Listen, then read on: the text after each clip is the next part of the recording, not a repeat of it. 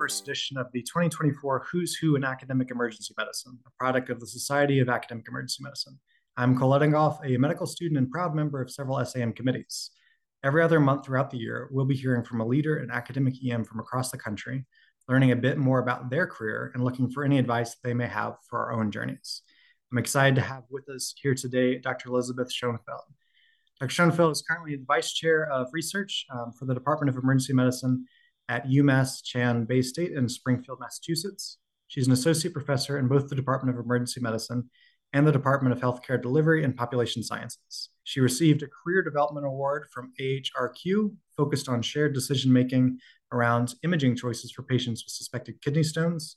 She has also received an R03 and most recently an R34, both focused on shared decision making, the latter focusing on helping patients and clinicians talk about starting buprenorphine and methadone in the ED.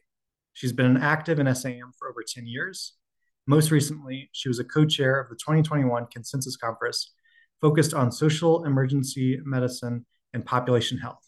She works closely with the research committee and program committee to increase programming support, supporting the goal of growing and supporting emergency medicine researchers at all stages of their careers. Outside of work, at least this past fall, uh, Dr. Schoenfeld has been found dislocating her shoulder downhill mountain biking, coaching her kids' soccer team, and, of course, rehabbing her shoulder. Dr. Schoenfeld, thanks so much for being with us today. Thank you so much for inviting me. Always um, happy to talk about research. Well, good. We may have to talk about that dislocated shoulder a bit too. That's fun. Obviously, you've had um, an incredible journey uh, in emergency medicine research. We'd love to learn a bit more about it. But to get started, what prompted you to get involved in emergency medicine research initially? I always did a little bit of research during residency. So that would have been 2005 to 2009. We were doing a lot of ultrasound research because there was so much to do within ultrasound research. And that was part of residency. And then I did an ultrasound fellowship because at the time, research fellowships were not really widely advertised there weren't a lot of them out there within emergency medicine. So I liked research, but I didn't really even have the concept of a research fellowship. So I did an ultrasound fellowship with a little bit of research. And then I started my first academic job hoping to do some research. And I did what I sort of refer to as elbow grease research, which is the sort of research that you get done with no budget and your own elbow grease retrospective chart reviews, you get a team, that sort of thing. And as I got more and more involved with research, I started to get more and more training, and it became clear that there was a clear path to doing research, and it involved more training, mentorship from successful researchers and finding ways to get academic time or protected time to train yourself in research methods and also start to get your research done. So I didn't have a traditional path when I look at some of my colleagues, particularly some of the younger people who have more options in terms of research fellowships. So after I was an attending for several years doing sort of my elbow grease research, I decided I really wanted to take a, a deeper dive uh, into research. And I went back and essentially did a fellowship. I did a master's of clinical research um, uh, as part of being an attending, which was essentially a fellowship. Um, and I sought out mentors um, in my department, but mostly outside of my department and also outside of emergency medicine. Found mentors who had led people through the pathway of research fellowships, K awards, and that sort of thing. And then eventually I got the K award. I finished the master's, got the K award. And that was about five or six years ago. Wonderful. So it sounds like when you were getting started, ultrasound was sort of the hot topic of the day. Do you feel like you were really driven by ultrasound, or that was just sort of the opportunity that was before you? Yeah, that's a great question. I think I really did like ultrasound, and I liked that there was so much to be done. Each of the sort of questions with an ultrasound hadn't been answered. We published a bunch of papers on ultrasound guided IVs, and nobody had published a paper on teaching techs how to do it. Somebody had taught nurses how to do it. We taught techs how to do it. And then we said, sort of a no brainer, let's ask patients how they feel about it. And then patients, of course, much prefer to have one stick under ultrasound guidance. So it was very focused on ultrasound, and it really informed a lot of my future research. But then it became I started to have ideas about how I wanted clinical care to go in certain settings, which was influenced by my ultrasound training.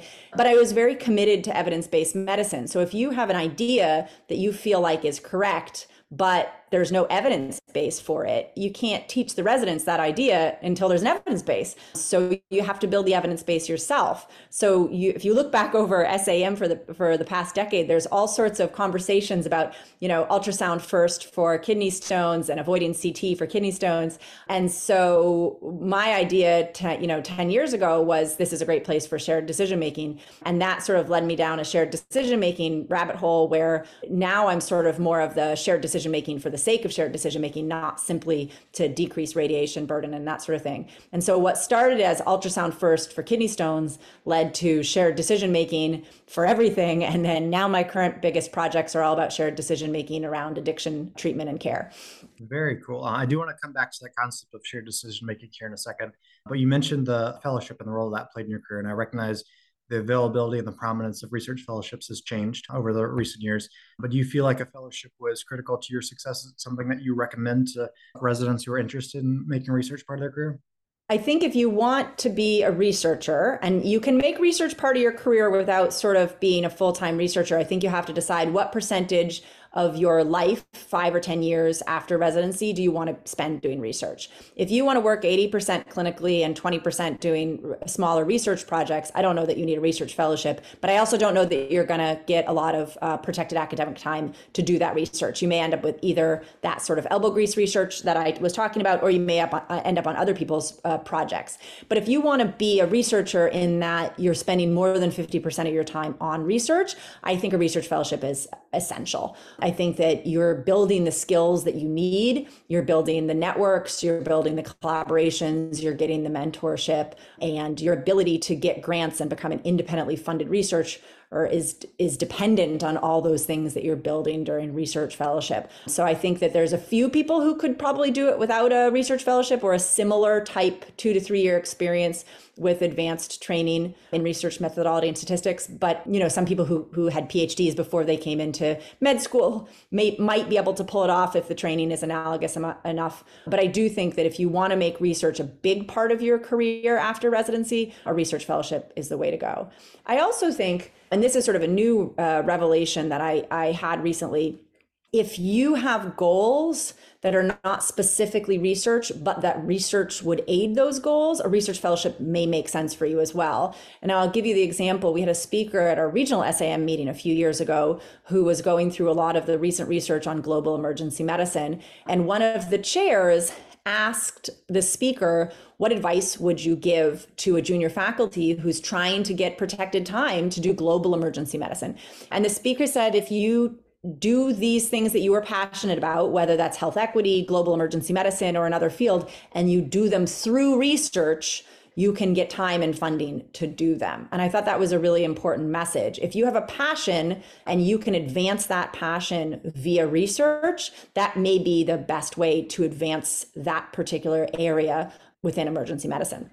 I love that. I think you and I were discussing before we pressed record here about the kind of passion that so many of our um, ER docs bring to the field, and and making sure that we've got ways to incorporate that passion into our field long term is is incredibly meaningful. And um, the ability to have that protected time is so valuable, and research is a great way to do that. You talked about a couple of things that obviously get a lot of our ears burning. One of them is statistics, and and I have to ask.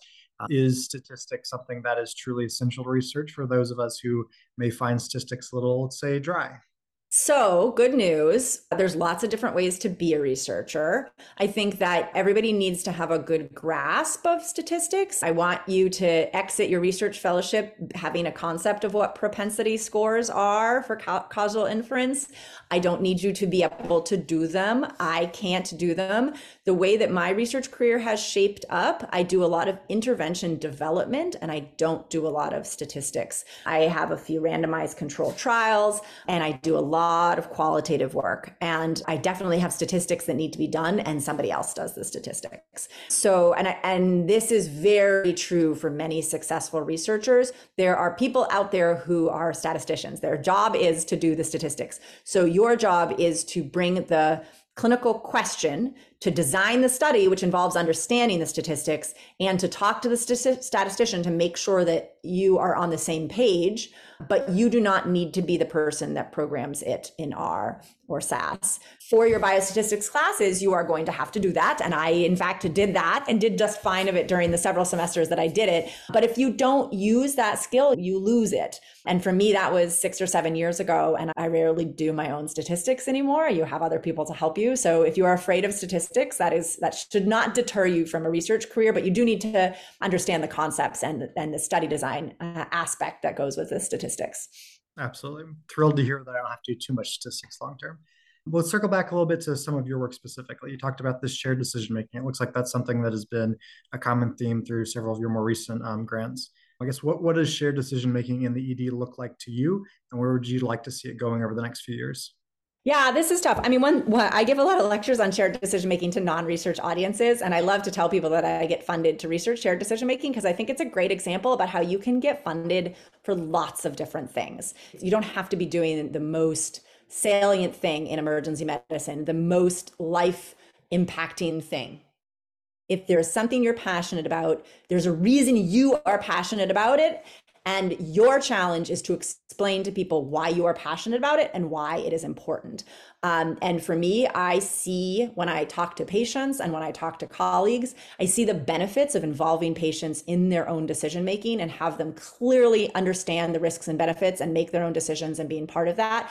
Uh, and so for me, it started as something to help prevent radiating tons of young people who are on their first of five kidney stones, right? So if you CT them on their first kidney stone, then they ask for a CT on their second kidney stone, and by the time they're 32, they've had five five CT scans. So it sort of started. That's where it started, but really it's moved into everything else. Anytime you're admitting someone who is not going to truly benefit from the admission, which unfortunately we do all the time to cover ourselves and because we're not sure what's going on, we forget the fact that there is risk to the admission, and we need to talk to people about the risks of admission as much as the risks of going home. So, just communication in general is something that I've been very passionate about. I also think that there's evidence that when we use shared decision making, we improve our patients' trust in us, which, as we've seen over the last five years, trust in the healthcare establishment and trust in healthcare providers has gone down, um, unfortunately, for very good reasons. And for many populations, trust was very low to begin with. So, shared decision making is a way to build trust to reinforce autonomy, to say to a patient, I respect you as a human being, and therefore you get to be part of this decision. This is about your body. And so for me, it's been really a driving force in my research, but it's not an easy thing to study. There's no big databases, or there's very few big databases that include any metrics that are relevant to shared decision making. This is fantastic.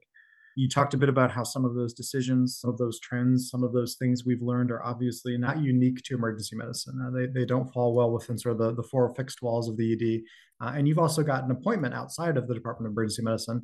Obviously, collaboration is key to what we do in this field. Uh, any advice for building those kinds of collaborations outside of our departments?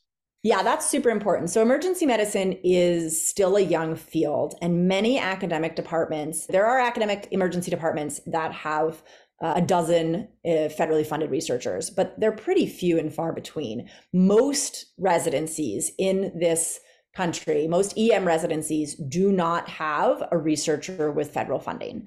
And so, if you want to become an independently funded researcher, federally funded researcher. That means you're doing, you're researching your own ideas. You're the principal investigator. It's investigator driven research. You need to be able to get those grants. And it is, you're very unlikely to just strike out on your own and get them. You really need mentorship of people who have done it before.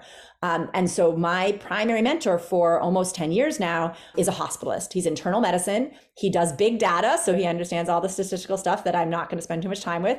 And so he does a lot of pulmonary stuff. So he's very much outside of my field, but he knows the pathway. He knows the research issues. He knows the career issues. He knows whether I'm selling my idea or I'm not selling my idea. He understands grant writing. He understands writing papers. So if you're in a shop that does not have emergency medicine federally funded researchers, you absolutely need to look for collaborators outside of your department. The department that I'm in, the Department of Healthcare Delivery and Population Science, is an interdisciplinary, very small department that's essentially made up of the researchers from the other departments. So we have a pediatrician, we have a cardiologist, we have a pulmonary critical care person that was just hired, we have an addiction medicine person. And clinically, we may be all spread out, but in terms of research, we're all dealing with the same things. Everybody is either working on a K or got their K within the last five or six years. A few people have made the transition to their R's, and then we have a mentor who's had R's for a decade. So we have the support of a team who has been through it, and we can ask each other questions and bounce things off of each other and have that that network. And I think that that is incredibly important. Now you can have a group like this outside of your department, or outside of your hospital and institution as well. And I think SAEM has been really critical for helping me build those people outside of my department, but within emergency medicine. So I think that's another source for that sort of support. But I do get really day to day, week to week support from these researchers within my institution who are both within and outside of emergency medicine. That's a little bit harder for SAEM to, to provide, but I know SAEM has really worked towards this and has a lot of great options to, to help build that support team. Absolutely. It's hard to talk about research without feeling a bit like we're an alphabet soup here with the K's and the R's and all sorts of other things like that. It feels like a whole world onto itself. And, and of all the folks that we talk to for these interviews, I, I swear mentorship is, I feel like it should be the title of the series at this point, talking about how to find and engage mentors. And you mentioned that SAEM does have some phenomenal resources about that, things like K and R related workshops at the annual meeting and, and several webinars, as well as some segments of our research learning series, which we certainly encourage folks to check out as well you talked about breaking into that world. You talked about the role that your fellowship played into getting your first set of, of alphabet soup related grants there. For someone who maybe didn't go down that path, like maybe we're a few years into our career, we didn't do a research fellowship. Is it still feasible to break into that alphabet soup world? I think so. I mean, so like I said, I didn't go the traditional pathway. I was in attending for a couple years before I started the masters and started getting those first grants. So I don't think that you can be necessarily too late. I think you just have to find the mentorship and figure out what it is that needs to be done, which unfortunately, you know, if you're 20 years in and you've worked clinically for 20 years, you're you may end up having to go back and do a fellowship, which is going to be a pay cut. So you have to decide what you're willing to do to start on that path. But certainly there are people who've started as um, investigators, you know, 10 years into their clinical career because they decide that that's one, that what they want to do. And that's very reasonable. I want to add that there's the other ways to find mentorship within SAEM is to simply keep your eyes out for the things that are happening that interest you. One of my very first mentors was, I think it was 2015 or 2016, the consensus conference. One year it was talking about appropriate diagnostic imaging. And I was like, oh, that's, that's important to my line of research. This was, I think, before I had any grants. And then as I started to get involved in that, I learned that the next year, the entire conference was going to be on shared decision making, which was sort of my new area of interest. And so just by talking to people at SAEM, someone said, oh, by the way, did you know this? Oh, by the way, have you talked to Erik Hess? It's like, oh, I haven't talked to Erik Hess. So Erik Hess and Corita Grudzen were two of the, the co-leads of that consensus conference. And so you just stick your neck out and you go talk to them. And you're this brand new junior faculty who has barely published anything. And maybe I think was, I don't know, I don't even know if I'd started my master's at that point. So really I had nothing to show for myself, but I was really interested and Erik was super helpful. And he was the person who had published essentially all, almost all of the shared decision making within emergency medicine at that time. And he was perfect perfectly happy to, you know, meet with me by phone or meet with me at meetings and give me advice as I sort of set up on this pathway. And it's so if you find those people within SAEM, particularly if it's such a niche topic that it's not like they've got people all day long who are going up to them saying that they want to be a shared decision making researcher, you often can get a response, particularly if you're the type of person who's ready to put the work in. If you look at the people that I've met via SAEM, we now have a lot of papers together, which means they've helped me with my papers and they are authors and I've helped them with their papers and I'm an author. So you do really tangibly benefit from these collaborations on top of the skills you get. You do in- increase the number of papers that you're writing because you're working with other people um, and that increases your options and your opportunities. Fantastic. So I'm adding to my list of key themes here mentorship, collaboration, and passion. We've got a good sort of trifecta there. You mentioned this idea of you can find funding for a lot of different things if you're passionate enough and really search it out. I hope that proves to be true. But obviously, that passion can be challenged at times. Finding funding can be hard. Building collaborations can be hard. Sometimes these projects take years to, to build. How do you sustain that passion over the course of what has been a, a really great career?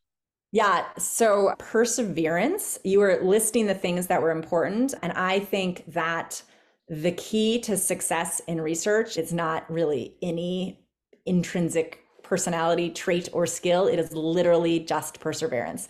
When you look at who gets Ks and who doesn't get Ks, so for the alphabet soup, the K is the Career Training Award, which is often five years long and protects you at 75% of your time to develop you as a researcher and to work on a grant and really sets you up to, to get the, the bigger grants. And I can explain why this is not a, a bigger grant, even though it sounds like it's a very big grant. The the predictor of whether you get a K award is how many times you try.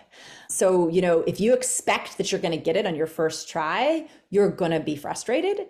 If you've seen your colleagues not get it on their first try and you know that it's going to take a submission and a resubmission, I think that that's helpful and recognizing that it's the same with manuscripts. I don't know why anyone would go into a manuscript thinking it's going to be accepted on the first try. It's not. That's just how it works. And if it was accepted on the first try, then you didn't aim high enough with your manuscript. You should have sent it to JAMA if it was accepted by something else on its first try. So eh, you have to have perseverance if you want to. That's really the only key to success is to sort of just keep going. One of my colleagues who's no longer at Baystate, she submitted a K, it was rejected. She submitted another K, it was rejected. She changed topics and submitted a K and it was rejected. And she resubmitted that K and it was accepted. So it was her fourth attempt at a second different K.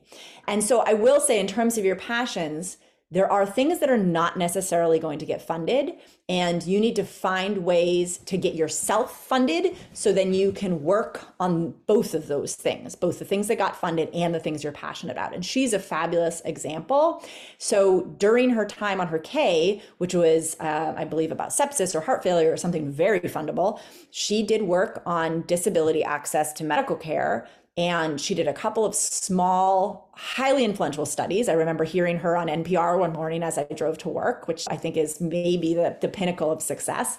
And then, of course, as she got out and she was do, writing grants, she then was writing R01s based on this work that she had done unfunded during her K that are now super important and super relevant in this area that she was passionate about but she couldn't get funded initially. So i think that if you have some an area that's not going to get funded and people and your mentor will tell you whether that's going to get funded or not going to get funded. So i was talking about things that will and will not get funded. I have not seen a lot of people get funded for education research. So if you want to be an education researcher, you have to think about how that's going to get funded. One way to think about it is are you an education researcher or are you a D&I, dissemination and implementation? If your goal is to change how we practice medicine, maybe you're a dissemination and implementation researcher and education is part of that. But if you're a residency program director or an assistant program director, or that's who you would aspire to be, that type of research is very hard to get funded. And that's what your mentors are for to tell you what can get funded and what can't get funded. Even if you didn't listen to uh, Dr. Schoenfeld's bio here, you've probably caught on by now that in addition to her own research career, she's a leader in this space. She's a mentor for a lot of us who are coming up through the ranks, and she's also a vice chair of research within her own department. So let's shift to that focus here a little bit from a sort of a vice chair's perspective what makes for a successful research program, what makes for a successful relationship between an individual researcher and their institution?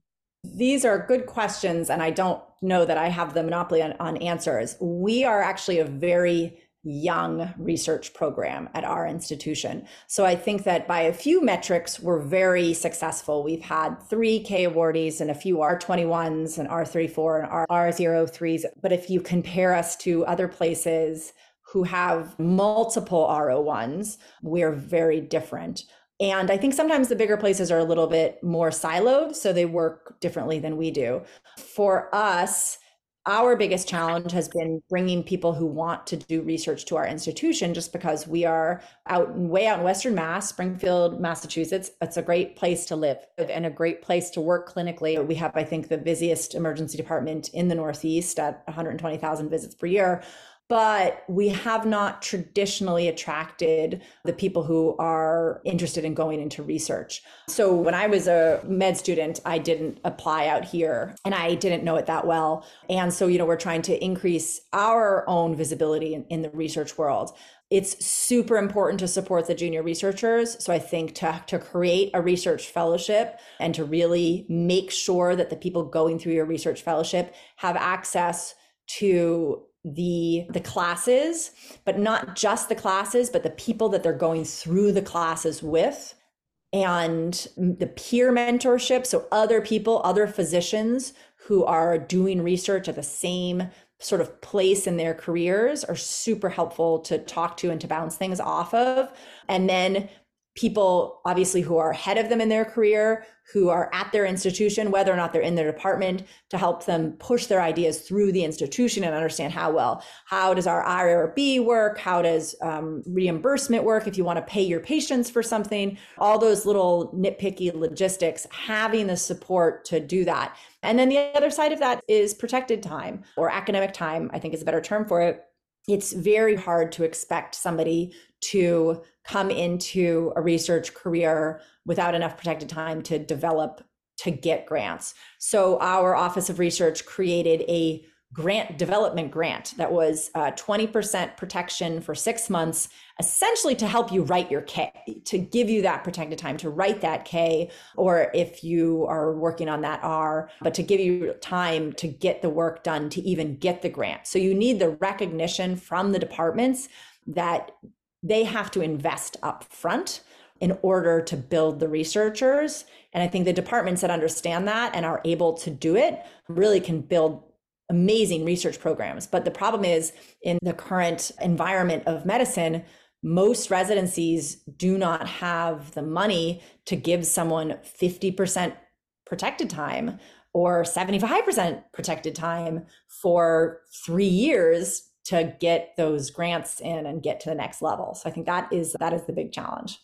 Absolutely. Uh, and you talked a bit about um, that idea of, of K or R or that alphabet soup funding being one metric of success, either as an individual researcher or as an academic leader. What do you consider other metrics of success for folks who have successful research careers? Is it publications? Is it protected time? Is it the, long, the length of time that they've had funding? What kind of other metrics do we have?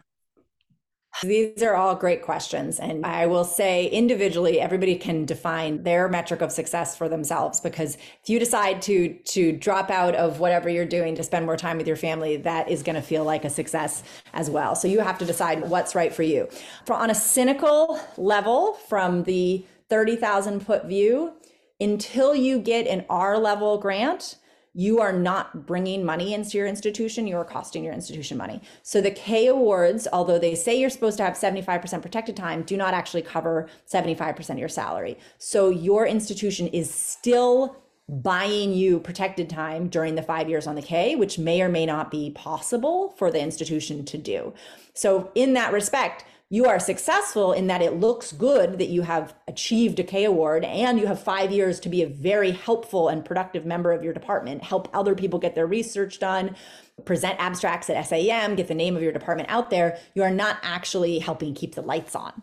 So you are only successful in that particular metric when you move on to the, the bigger grants. And within the R's, there are smaller ones, which are R03s and R21s, which are not likely to give you enough time to get a lot of things done. These are much smaller grants. And then there are R01s, which are much bigger, which are sort of the, I think, the, the final metric of success is R01s and UG3s and these much bigger grants. But they, again, they come with their challenges. You're managing a lot of people when you have an R01 and certainly a lot more when you have some of these bigger multi center grants. And you quickly realize that you need to delegate a lot of things to a lot of people, which is very challenging. So, certainly bringing in money to your institution is something that they are eventually going to care about. In the beginning, they're going to care about your papers. So, what metrics are important depend on where you are in your career. If you are a medical student and you want to do research, finding things that you're passionate about and trying lots of things looks great as a junior and then you get your name either as middle author or if there's something you're really passionate about and you led the project even if it's tiny then you get to be first author on that and that looks amazing. If you can come out of residency with a few first author publications of things that you've been really interested in that looks very good. And then you get a few more during your research fellowship or during your other fellowship when you're ready to hit the go, hit the ground running. As junior faculty it's the same thing. You want to get research done. You want your name as a first author or a middle author, a nice combination of those. So the first author shows that you really pulled it across the finish line but the middle author shows that you collaborated with other people. So if you have a ton of first authors and not a lot of middle authors, then you're just working totally by yourself. And if you have all middle authors and no first authors, then it's like, well, have you just sort of mooched and gotten into projects and not necessarily pulled them across the finish line yourself? So when you're early, those first author publications really show that you did it yourself. And that's going to be what's really important as an early faculty because that's how you show that you when you apply for those grants that you are truly a researcher. You, you're basically saying, look, I finished this project right? Nobody wants to fund you if you haven't finished the previous projects that you've started.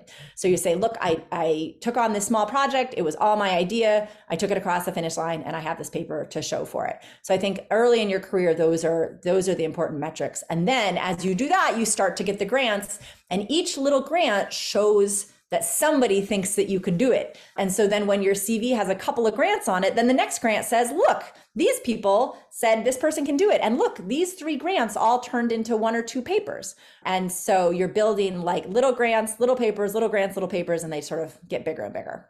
I love it. Build that sort of snowball effect there. I know we're just about out of time, but I do want to end on what is probably my favorite question to ask in interviews like this. And that really is sort of the big kind of passions that we see driving uh, emergency medicine. Over the next five, ten years, what are some of the topics that you'd love to see emergency medicine make progress on, either operationally or in the research realm?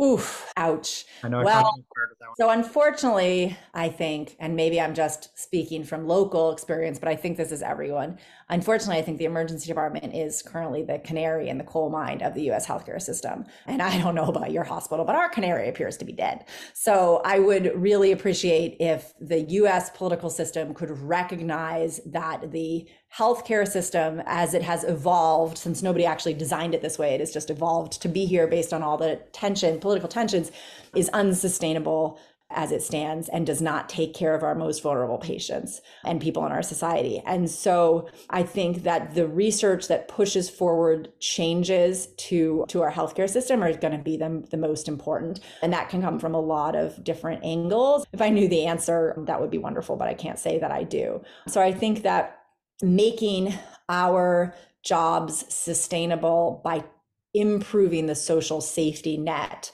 would would go a long way and also just increasing access to healthcare and improving flow through healthcare.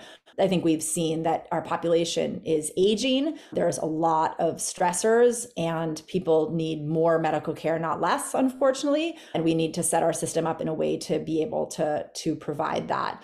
And I don't have a research answer for that. But I think that individually, we talk a lot about burnout and wellness. And I do think that if you have a research passion, and particularly if you have uh, protected academic time to follow that passion, I do think it's protective against burnout because you may have a couple of horrible shifts, but then you come home and you get to, you know, I work with a community organization of people who use drugs and I love them and they're wonderful. And I get to sit down and have focus groups with them. And it's in some ways much more fulfilling than being frustrated at work. So I get to balance my life with these two different things. And then when I've been home writing grants and papers for a week, I'm happy to go back to work because I'm sick of being home and writing uh, papers and grants.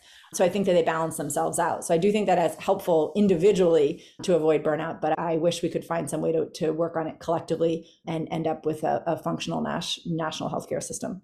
Well, I'm glad to see we're setting small, easy to attain goals here and oh, yeah, comprehensive national health system.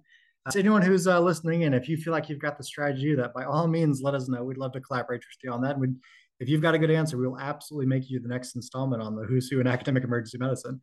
But for the rest of us, let's keep thinking about it. Let's keep working on it. We've obviously got some big shoes to fill. Thank you so much, Dr. Schoenfeld, uh, for joining us and sharing some of what has been an incredible journey on your end and, and the advice that we may try to pick up on if you've listened, we've got a couple key themes that I want to hit on before we leave. And one is those mentors, um, the need to collaborate, the passion that is inherent in the field, uh, as well as the need to really maintain that perseverance long term, as well as opportunities within SAEM to build those kinds of collaborations, to find the kind of information experience you need to make that career successful.